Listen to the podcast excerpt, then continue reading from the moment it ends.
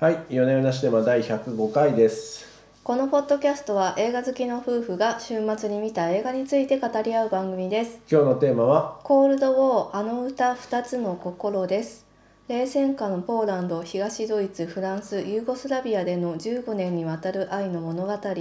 第71回カンヌ国際映画祭で監督賞を受賞アカデミー賞では監督賞撮影賞外国語映画賞にノミネートされています以上ですああ、これアカデミー賞を取ってんですね。あ、撮ってないです。ノミネートだけ。失礼失礼でこのノミネートされた年、ね去年なんですけど、去年とか2018年度なんですけど、あのローマが撮った年うで、んまあローマがいなかったらこれだったかなっていう感じですね。うんかなり良いですね、これも。はい、アカデミー賞の回でも言いましたけど基本的にアカデミー賞って外国語映画がその主要賞にノミネートされること自体がもうん快挙なんですよで「コールドウォーも」あのポーランドの映画でありながら監督賞と撮影賞にもノミネートされたっていうのはすごいことなんですね。うんというぐらいまああの映画ファンの間では支持された作品だったとなるほいうことでごど。ざいます。あれ、あらすじって言いましたっけ？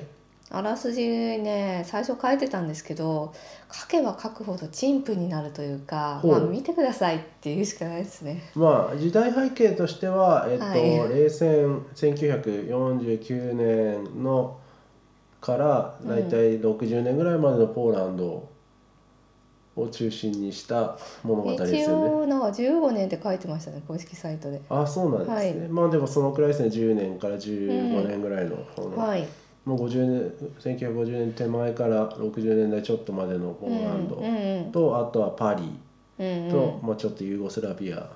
ドイツもちょこっとみたいな。はい、そうですね。はい、という形で時代背景としてはほぼにほぼほぼソ連の、まあ、占領下ってわけじゃないですけどソ連の影響下に置かれたポーランドうん、で占領されてるわけじゃないんですけど、はいこうスターリンの息のかかった政府なんですよね。なんかそうですねそもそもなんかあドイツドイツナナチスドイツから解放する時にソ連のあの力で解放されているのでかなりち影響が強いんですよね。うーん、ああ、そうなんですね。いやーでも。ねこの東ヨーロッパ情勢とか僕もなんかうろ覚えだったんでさっきこう YouTube で予備校の世界史のビデオ見まして、うんうん分かりやすいのがいっぱいありますね最あり近。ますか。いや、本当にね、ポーランドっていうのはかわいそうな国なんですよ。もう。そもそもねドイツには攻め込まれもうなんかね過去の歴史っていうのをねウィキペディアをね途中まで見ましたけど諦めましたねもう複雑すぎてなるほどいろんな国に占領されね。支配される。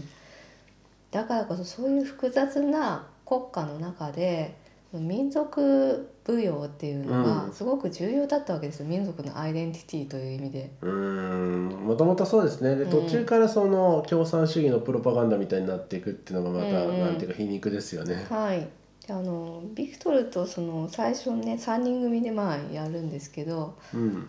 あのビクトルとあの女性の方はですねそういうこともあっておそらくその民族舞踊っていうのを、うん。もう一回みんなが忘れないように舞踊団でやろうっていうふうに思っているわけなんですよねきっとね。まあそのビクトルっていうのがまず主役。主役の男性の方男です性の方ですね。ねはい、でその舞踊舞踏団に、えっと、オーディションで入ってくるはい、若い歌手志望のズーラさんっていうのがいましてはい、まあ、その二人の恋物語だっていうのが中そうそうそう心ですね。はいそうですそうです。はい。でまあ最初そういうふうにえースタートしたんですけれどもあのそれを見た、まあ、政府の関係者からあのスターリンを称える歌を歌ってはどうかみたいなことを言われるわけですよ。でまあその政治的に断れないという状況なんですねつまり。まあ、断れないでしょうね。あの時のポーランドは。でまあ舞踊団の政治利用が進んでなおかつあのビクトルは割とですね西側っぽい思考な人なわけですよ。そうなんで自しょうね。由なもともとはね音楽を愛する自由な思考の人で,、で政府の監視対象になってしまっているっていうことが明かされるわけですね。うんで,、えー、とで彼があの亡命することを決意してズーラと一緒に逃げようというふうに言うんですけどズーラの方はなんかそんなに逃げる理由があんまりないんですよね実はね。そうですね、まあ、だいぶはしょりましたけど、まあ、そのズーラってあって舞踏団に入って、うん。まあ、各地を旅してうん。えっといい感じになりましてうんでもう亡命するんで一緒に亡命しようと思って、うん。ドイツのどこかの町でしたっけ、そう。そのそのね結構不思議だったんですけど当時あのベルリンの壁がなかったんで割とうん。東西ドイツ行き来してよかったっぽいんですよね。割とあっさり亡あ命ってできるんだなって。亡命しそうそうそう。あっさり普通に歩いて行って亡命してたぞうんみたいな感じなんですけど、まあ、まあ、それ亡で、命をしようって言ったがまあそズーラ来なかったと。うん、そう。でそれでまあ一人ではい、パリに行ってしまったビクトルさてどうなるかっていうという、はい、おお話話でございますね。はい。はい。でまあこの2人がねそのヨーロッパの中でくっついたり離れたりを繰り返す、まあうん。非常に激しい愛の物語なんですけれども、うん。それをものすごく省略されたあの省略された。省略されてるセリフとか説明とかが一切ないんですよ。ないんでもうあの最低限の情報でこうかなっていうふうに観客の方で想像しながら見るっていう作品になっていて。あんまり迷わないですけどね。おーあ本当ですか、うん。それどういうことなのって私結構ありましたけどあね。あそうですか。うん。うーんあそうですか。結構うん。こういうことかなっていうふうに想像はするけども、あの詳しくは語られないっていうところが多いんですが、逆にねこうなんかその2人のくっついたり離れたりっていうのがあまりにもね悲劇的だったりとかするもので、まあ、そこを詳細に描きすぎるとやっぱりベタベタな感じになってしまうと思うんですよ。うんなので割とこの突き放したような省略加減っていうのがこの作品をさらに美しいものにしてるんじゃないかなと思いました。はい、で撮影がねとても美しいですね。ちょっとこのモノクロの映像なんですけれども、そうですね。はい。あとなんかアスペクト比が4対3ですよね。あそうそう。不思議ですよね。あ第3でもないのかな。なんかもうちょっとあ違いますか。なんだろまあなんかそのうな感じですけどね。はい。ね、横が横は短い。そう。横は短い。うん。でおこれはどういうことだって思ったんですけど、まあ、何かこだわりがあってそうしたんでしょうね。うーん、はい。でしょうね。うん。で、えっ、となので監督もですね撮影っていうのをものすごく重視していて、まあ、撮影監督と一緒に、まあ、あとその日のこうカットを決めながらセリフも必要あれば書き換えるっていうような形で撮影をしていったそうで、まあ、なのでもう一つ一つのショットがとても美しいなあっていうふうに思いましたね。だからすごく無駄がない省略されていて、撮影が美しくてだからまあ割と芸術作品よりな作品でございますね。ボボキャブラリーが大丈夫ですか、はい、割とあのアートだなっていう感じしましたよね。これはね。ちょっとボキャブラリーがね。ボキャブラリーがちょっとボキャボキャボキャ品がちょっと言ってしまいました。そうでがすねまあ引き締まった映画ですねこれねすごくすごくね、そうなんですよ。はい。うんでこのズーラとビクトルの物語をまあすごい省略して描いているので。うんそこをこうですね補う役割をしているのがこの音楽なんですよね。うんいやでもなんか省略されてるっていう捉え方なんだって僕はちょっと新鮮ですけどね。ああ本当ですか、うん。省略されてないと思ってた。あそうそうそう。であればまあ音楽がすごく聴いてるってことなんじゃないでしょうか、うん。むしろ通常こからするとすごく少ないセリフで。うあそうですか、はい、いろんなことを説明してると思います。であのーこの人ズーラちゃんっていうのがなんていうのかな割とこう自由奔放な感じの女性なんですよね。まあ。あの冷戦下においてはみんなこう上からこう支配されておとなしくしてるのに、結構自分自身はうんあのオーディションで歌う歌も最初に決めてこないし、うん。なんか映画の歌「心」っていうねうんうんうん。あのなんていうのかなちょっとエンタメっぽい映画の歌なんですよねきっとね。よく知らないけどあああのあれですねソ連の、うん。ソ連の。そうそうそう。だってねうん民族舞踊団のはいはいはい、はい、オーディションなわけですよ。で他の女の子とかはあのちゃんと歌決めてきて練習もしてきて、はいはいはい。でその民族舞踊の歌を歌うわけですみんな。でなんかもう一つ君を歌ってみてって言われてなんか村に来たロシアの映画の歌を歌いますって言って、で歌うのが「心」っていう歌なんですけど、うんうんまあ、なんか陽気な恋の歌なんですよそれが。うんうんうんっていうところで、まあ、彼女のキャラクターをちょっと表してるわけですよねもうそこであこの子なんか割と自由な感じの子なんだわみたいそうですね。な。はい、うんでまあちょっとそれで問題児だっていうふうに最初聞いていてうんうんうんうんどうやら彼女はそのあピコンピコン言ってますね。グールホームちゃんがちょっと切るの忘れてましたね。ちょっと切ってきますね。はい、はいお願いします。で彼女はあのお父さんに要するにちょっと性的に虐待されそうになったと。うん。はあ、でお父さんを刺し殺してはいないけど刺したっていうような前歴があるんですよね。そうですね。はい、それであの今執行猶予中っていうような札付きの女の子すごい設定でしたよね。なかなか。はあはあはあ、うんでしたね。で田舎出身だっていうふうに嘘をついているんだけど実は都会の女の子だみたいなうん。話もあって、えー、と結構その辺りで、まあ、ズーラのキャラクターっていうのもだんだん分かってくるわけですよ。うんうんうん。でそのズーラちゃんがですね入った後で歌う歌っていうのがこのこの映画の中の大変重要な歌になりますが「コールド・オブ」のこのタイトルのところについている「二つの心」っていう歌ですよね。あ、あれ二つの心ってタイトルなんだ。およよじゃないんだ。そうとりあえず最後のところ「およよ」っていおうんでよよだけが。二人の間では「およよの歌」っていうふうに思ってましたけど「はいでもまあ二つの心」っていう歌で、まあ、要するにあの歌詞読むとですねそか。の彼が好きなんだけどお母さんに反対されてて二人はずっと添い遂げられないのおそういよよみうたいなそういう感じ歌なんですよ。のおよよな歌でしたね。ははいはいい。はい。でまああのこれ昔ながらの多分民族舞踊なんですけど民族の歌なんですけど、うんうんまあ二人の関係を表してもいるわけですよこのズーラちゃそんと、ね。えっ、とビクトルさんねはい。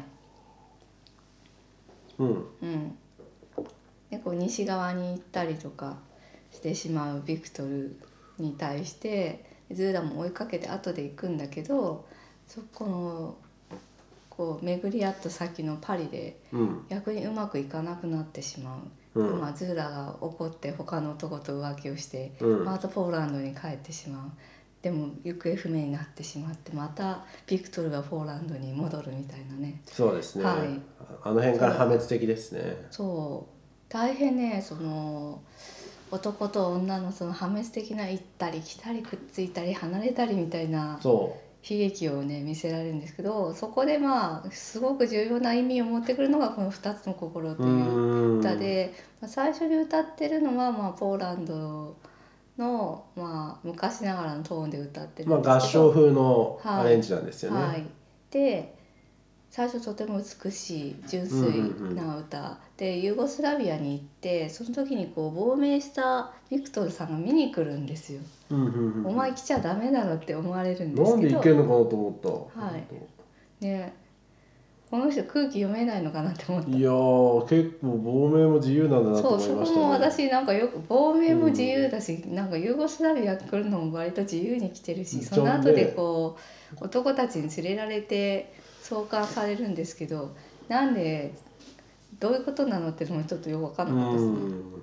まあそれでいなくなったビクトルの席を見て彼女がとてもこう深い悲しみの中で「およよ」を歌うわけですいい表情でしたね。あおよなんですはいちょっと目を閉じるんですよね。席を見て席にいないと思った。そうそうなんですあそこ良かったですね。ですよでその後こうフランスに行ってですねその、うん。パリであのジャズ風のアレンジで歌うわけです「およよ」歌ってましたね。およよね。はいでもそこではもうもうすでにビクトルとの関係が破綻しててで情感がないっていうふうにビクトルから言われてしまうあの言うとダメですね。あのタイプには。タイプにあは。のタイプにはもう。でまあのタイプにああいうダメ出しは絶対ダメですね。あなんだろうなそのその逆にしか触れない。だからポーランドで歌っていたおおよよともそのユーゴスラビアで歌っていた悲しいおよよと違ってパリで歌ってるおよよはですね徹底したおよよではありますけはいなんですけど、およよが表情を変えますね。よりあの洗練された都会にいて、うん、全てが満たされているはずなのに空虚になっているおよよなわけですよ。そうですねはい。完成度は高いのにそうそう。気持ちがこもっていない、こもらないみたいなね。うんというふうに。まあ、ある意味気まあ持ちをその込めないっていうメッセージが強いですけどねああそうですお前のね。操り人形じゃないのよみたいうんはあはあ。まあそういうわけでですねこのところどころでこのおよよが非常に重要な意味を持っている歌なんでございますよというなあそれが言いたかったはいいやその通りだと思いますよことですね。うんでこの主役のズーラを演じたヨアンナ・クーリクさんは実際に歌手でもあるらしくてですうね、であの監督があのですね前作でもまあ起用していて、へええー歌手の役で起用しててで、まあ、彼女の魅力っていうのがすごく良かったので彼女をもともと主役に置いてズーラ役を書いたっていうふうに。表遊ばれそうないい顔ですよねあの。ああまあ彼女自身が男をもてあそんでるファム・ファタールのファム・バタールものですよ運命の女っていう感じですよね。はい、うんっていうことですよ。これはもうこんな女に引っかかったら大変だみたいな。人生本当ビクトルの人生はもうぐっちゃぐちゃなわけですよ。まあいやでもね、まあ、引っかかるというかなんていうか、もうでもなんかねお互い仕方ない運命本当に運命なんでしょうね。そうですね。でまあななんでそのそうですね。この映画結構戦争を背景に、まあ、冷戦を背景にして割と政治的な話かなと思ったらうん。あの物語の本筋は本当にこう割と古典的なファム・ファタールものといいますか、うん。くっついて離れていって恋,、ね。恋の始まりから愛に移りきれずごちゃごちゃとしてああ。さてどうなるかみたいな感じでしたね。なんか印象としては溝口とかに近いですよね。ああそうなんですか。うん。うん。うん。まあでもまあ、まあ、世界にいっぱいありますから、まあ、そういう感じですねこういうの溝口っていうかあのな浮雲？浮雲だよねきっとね。ああ浮雲いいっていう感じ。あのどうしようもない。もう。浮雲は名作ですね。男と女どうしようもない。でももうなんかそう鎖のようになっていてうん。お互い離れられないっていう話なんいです。やあれは名作ですね、はい。あのこじれっぷりは最高ですね。こじれておりますね。まあですからあれですね。こう何事もやっぱり運用に至るっていうのは。溝口は成瀬だったねごめん。ななるせ溝に口でもなんだろう。溝口のなんだっけな。なん名前は思い出せまあ、ないいくつかあると思いますよ、はい。でだから言言わんとしてるのはやっぱこう運用ですよ。運用。運運用？運用？やっ What ぱ運用？立ち上げサービス事業の立ち上げとかやっぱり興奮があるんですよ。はでも大事なのは運用。あ なるほど。あパリは運用編なんだ。そうそう。確かに立ち上げフェーズあのスタートアップのフェーズはねあの彼は男だわって思ってたわ最初はね興奮があるんですけどそれはまあそりゃそうだろう。確かに最初は CEO もかっこよく決断の男に見えたのに運用フェーズにに入るとぐちゃぐちゃじゃねえかみたい違うんだって。大切なのは運用なんだ。なはい。そうそう。なんでまともなことを言う人なんでしょういやーでもあれですよ。僕の同僚がいいこと言いましてどっかの飲み会で、はいはい。こう恋は落ちるもの愛は決めるものと言いまして。はまあだからあれですよ。こう愛愛に愛に恋から愛へのフェーズっていうのが大事なんじゃないですかね。でそこでこう決めて、あうん。まあ、大体こう最初はこういいとこしか見えないから。うん。だんだんこうあのビクトルもなんだかわからないけど結構虚栄心があって。ねスターになりたがってるとか、うん。あのズラちゃんもまた酒に溺れかけてるとかろくでもないとか見えるんですが、そこは運用でカバビクトルがスターになりたがってるとは思ってーないんですけど。でもそうですね。えっとスターになりたがってると思ってなくてそうパリパリビのクトルはあのねパリのフェーパリのフェーズで要するに彼はあの音楽が好きでジャズもすごい好きだったんですよ。でもパリに行って彼がやってる仕事ってなんかつつまんなさそうなホラー映画のうん。映画音楽、うんうん。ホラー映画なんだっけ、サスペンス映映画なのかまあなんかそうおどろおどろしい音をつけたりとかねそういう仕事で。でまあそんなに彼の音楽家としてのクリエイティビティを発揮できてないっていう状態なんですよね。あでそうですね、はいそうですねそうでですね。うん、でまあズーラなか彼の運命の女であるズーラね。ミューズねミミューューズズミューズのズーラちゃん。はい。とまた再びくっついてでまあ彼女をスターにしてやりたいと。そうねミューズっていうのはまたなんかこうあれですよね。自分勝手な感じですよね。まあそうね。そうですね。そうそうそうでズーラの方では実はそれそんなことをあんまり期待してないんですよそうあそこねはあれですよ。はい。目的の不一致が起きてますよ、起きてますよね。はい。もうあのビクトルの方はねこうなんかそういう芸能界でスターになったらいいだろうと思ってるけど、ズラちゃんはねただただただただ独り占めしたい。うん。そうです。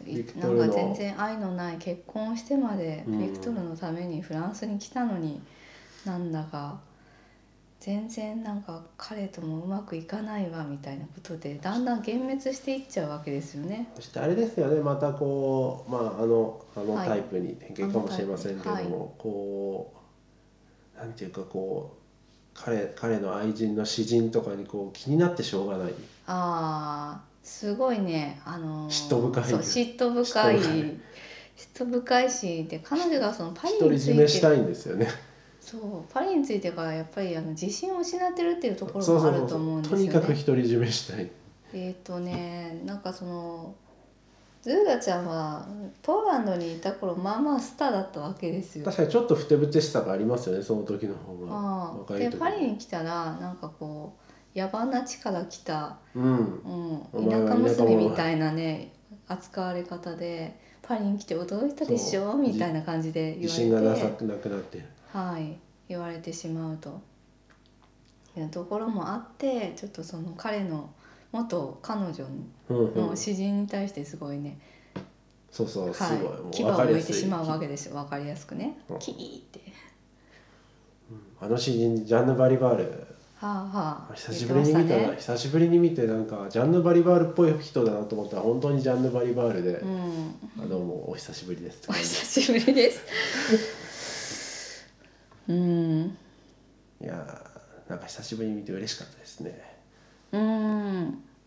なるほど。はい、えという形でまあ割と普遍的なですねそうそう。男と女の愛の物語をとても美しい映像で描いている作そうなんですよ。品でございまして。愛とは愛とは何かっていう考える。いやそうですね。愛とは何かを考える90分ぐらい。90 90分分ぐらいなんですよね。はい。そうそうそう素晴らしいなと思いました。愛のフェーズに移るっていうのはやっぱ難しいんだなっていう。うん。でねそのすごいのが監督の両親がこんな感じの人たちだったらしくて、へえあでも「For My Parents」って書いてましたね最後にね、うん、監督のご両親がまああのお父さんの方が10歳ぐらい上でお医者さんでお母さんがなんだかバレエ学校を出てみたいな感感じの人だったんです。バレエダンサーまあ、魅力的な方だったでしょうね。はあはあ。それでで、まあ、結婚したんだけど離婚してお母さんはロンドンに渡りのえあのイギリス人と結婚再婚をしたんですけどでお父さんの方ではまたポーランドを去って再婚しながらオーストリアとか東ドイツで暮らしその後また再会してえ再び一緒になってみたいうな。んなるほどね。感じで約40年にわたって別れと再会を繰り返すというへ大変周りにとっても旗迷惑なというか、まあなんか思うのは同時にこう普遍的な話だなと思うのはもう一つやっぱり人間の判断っていうのは本当に非合理だなと思ってて。そう。かなりねこの2人もねどうしてそうなるのみたいな感じの。なんかこうちゃんとね計画性とかね、計画性合理性とかがあればこもうならないうんです全くけど、ねよくそのその場その場の感情で動いちゃってるんでね。でもそういうもんなんだなって。そうですね。いろいろとそうですよ。考えさせらさせられる人間とは何かっていうのを考えさせられる作品でしたね。でも本当そうですよあの何ですか脳の脳の古い部分が発達してやってるんじゃないですかね。うん？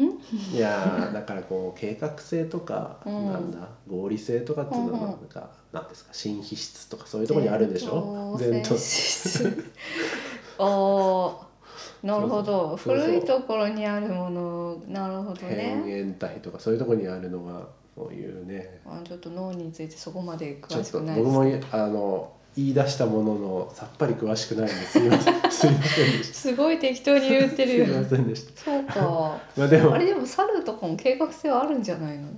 まあそれはなんていうかさらにこうさらに発達さらに暴力的なものに比べれば計画性があるんじゃないですかね。まあ、言わんとしてるのはなんだかんだ理性とは備えつつもうん。まあまあまあ非合理なものだなというものでだからこういう物語が何度も何度も、映画化されるっていうのは結局やっぱり非合理なものがあるというのをなんていうんですかね欲してるんじゃないですかね、我々が。欲してる。欲しているというかそうだよなって共感する？ああまあ共こ感するういうところあるよなあるよねっていうのはあります。突き詰めるとこうこんなにこうストレートに行く人少ないけどこう突き詰めるとここまでドラマチックな人はなかなかいないけど、うんこういう面ももあるよねって。て思うんじゃないかなとはいはい。思った次第でした、はい。ちなみに私ポーランドに行ったことありまして。いいですね。行ってみたいですね、はい。ポーランドはねなかなか面白い国ですね。どういった点がですか？うーんあのですね最初に私クラクフっていうはいはい。昔ながらの町に行ったんですよ。綺麗そうですね。そうクラクフはえーとまあ、ポーランドの京都と言われていまして、まあうんなんか気になりますけどままあ、歴史都市なわけですよ。はい。はい。はい、であのお城があって、まあ、本当に美しいヨーロッパ風の街並みで石畳でね馬車とか通ってて素敵なわけですよはあはあとっても。であのワルシャワが東京にああまあ相そうですね。そうそうそう、首都なんで。はい。であのクラクフ行くとあの結構周りのねおじいちゃんたちとかもぱい話しかけてきてくれうてドイツ語話せるとかみんな基本的に聞いてくるんですけど、うんうんうん。ドイツ語は一切話せないのでうんう「んすいませんすいません」って言うしかないんですがうんあのみんな結構フレンドリーなんですね。でワルシャワに行くとすごい社会主義の名残みたいな感じの建物がいっぱいあってで街もねやっぱり大都会なので結構殺伐としてんですよ。ビジネスマンが往来してるし私たちのような外国人を騙そうとする人たちも言い寄ってくるし、ワルシャワに関しては私すごい印象が悪かったんです。ねクラクフはとても美しくていい街なのでぜひ行っていただきたい。そあ。今のパートは観光案内で終えていいですか観光案内。ポーランド観光案内。そうですね、はい。ポーランドそうですね。僕も東ヨーロッパでどこも行ったことないんで一度行ってみたいなと。私そうですね。アウシュビッツに行きたくて私行ったんですけど。続けるんですこの観あまあい光案内パート。いですか？あとね結構ポーランド料理が脂っこいですね。へっていうえの。確かに食べるシーンあんまりないですね。すごく寒そうだなと思いました寒い寒い寒い。すごい寒いんで。まあ寒いからこそちょっと油分を摂取しないといけないのうーかもねん。なんですかね。はいまあそあろそろあそうですか。いいお時間ですが。ポーランド映画とかについて語らなくてよいですか？ああどうぞどうぞ。ポーランド映画、まあ、小さい国ながらすごく名作を輩出している国でもありましてはい、まあ、古いところでいくとアンジェ・ワイダーとかあですね。あ、うん。ハイとダイヤモンド。はい、そうう。そうそうです見ね。てないですね。う、ん、イエジー・カバレロビッチっていう言えてますミソヨハンナ イエジー・カバレロビッチ。はいはい。あ二層弱カバいレロビッのって確チかにあなんか名作コーナーにあったの見たことあり確かにね、ますよ、ポーランド人の名前はとても難しい。神そうみたいな名前が多いですね。まあ、あと最近こう復活的な感じでイエジー・スコリモフスキさんいや難しい名前ですねとかあとまあフランス映画という印象が強いですけどクシシュトフ・ケスケシロフスキあああの人ポーランド人ポーランド人なんですね。そうですねトリコロールとかの人はい、ですね。はい、そうですね、はい、うん、んあとねアグニエシカ・フォラントっていう。よく言えますね。この方はですね、うん、あまりでもポーランドで撮ってるという印象ないんですけどあの昔「秘密の花園」とか「太陽と月に背いて」とか撮っていて。懐かしい最ですね。近ではまあソファの地下鉄地下水道うーんがですねですかね。なるほど。うん、そしてまあ最も有名なのはロマン・ポランスキー。ですよね。水の中のうん前、あもうねすでにあの国際国際派というかいろんなところで撮ってますけどうね、ん。ハリウッドでも撮ってまああのいろんな事件がありましてそうですね。ははいい。イギリスで撮ったりとかしてますね。はい。といったところでしょうか。はい、というわけで、まあ、この監督さんがですねパベル・パブリコフスキさんっていうんですけども、うんうんまあ、前作「イーダ」でアカデミー賞の外国語映画賞を取っておりまして、まあ、ポーランドの新世代監督として大変注目されていますと。はい。まあそうですね前作もあのモノクロでとっても静筆な映像で美しかったんですけども今回もそれですねいい映画でしたいい映画でした。まあまとめますと。まとめますといい映画でした、いい映画ですね。まあいろいろ恋と愛とは人間の不合理とは時代とはみたいないろんな観点で見れて、かつ映像も美しく音楽も印象的ないい映画ですのでぜひ見ていただければと思います。っていうまとめどうでしょういいと思います。はい、じゃあ今週はこんなところで。はい。ありがとうございました。ありがとうございました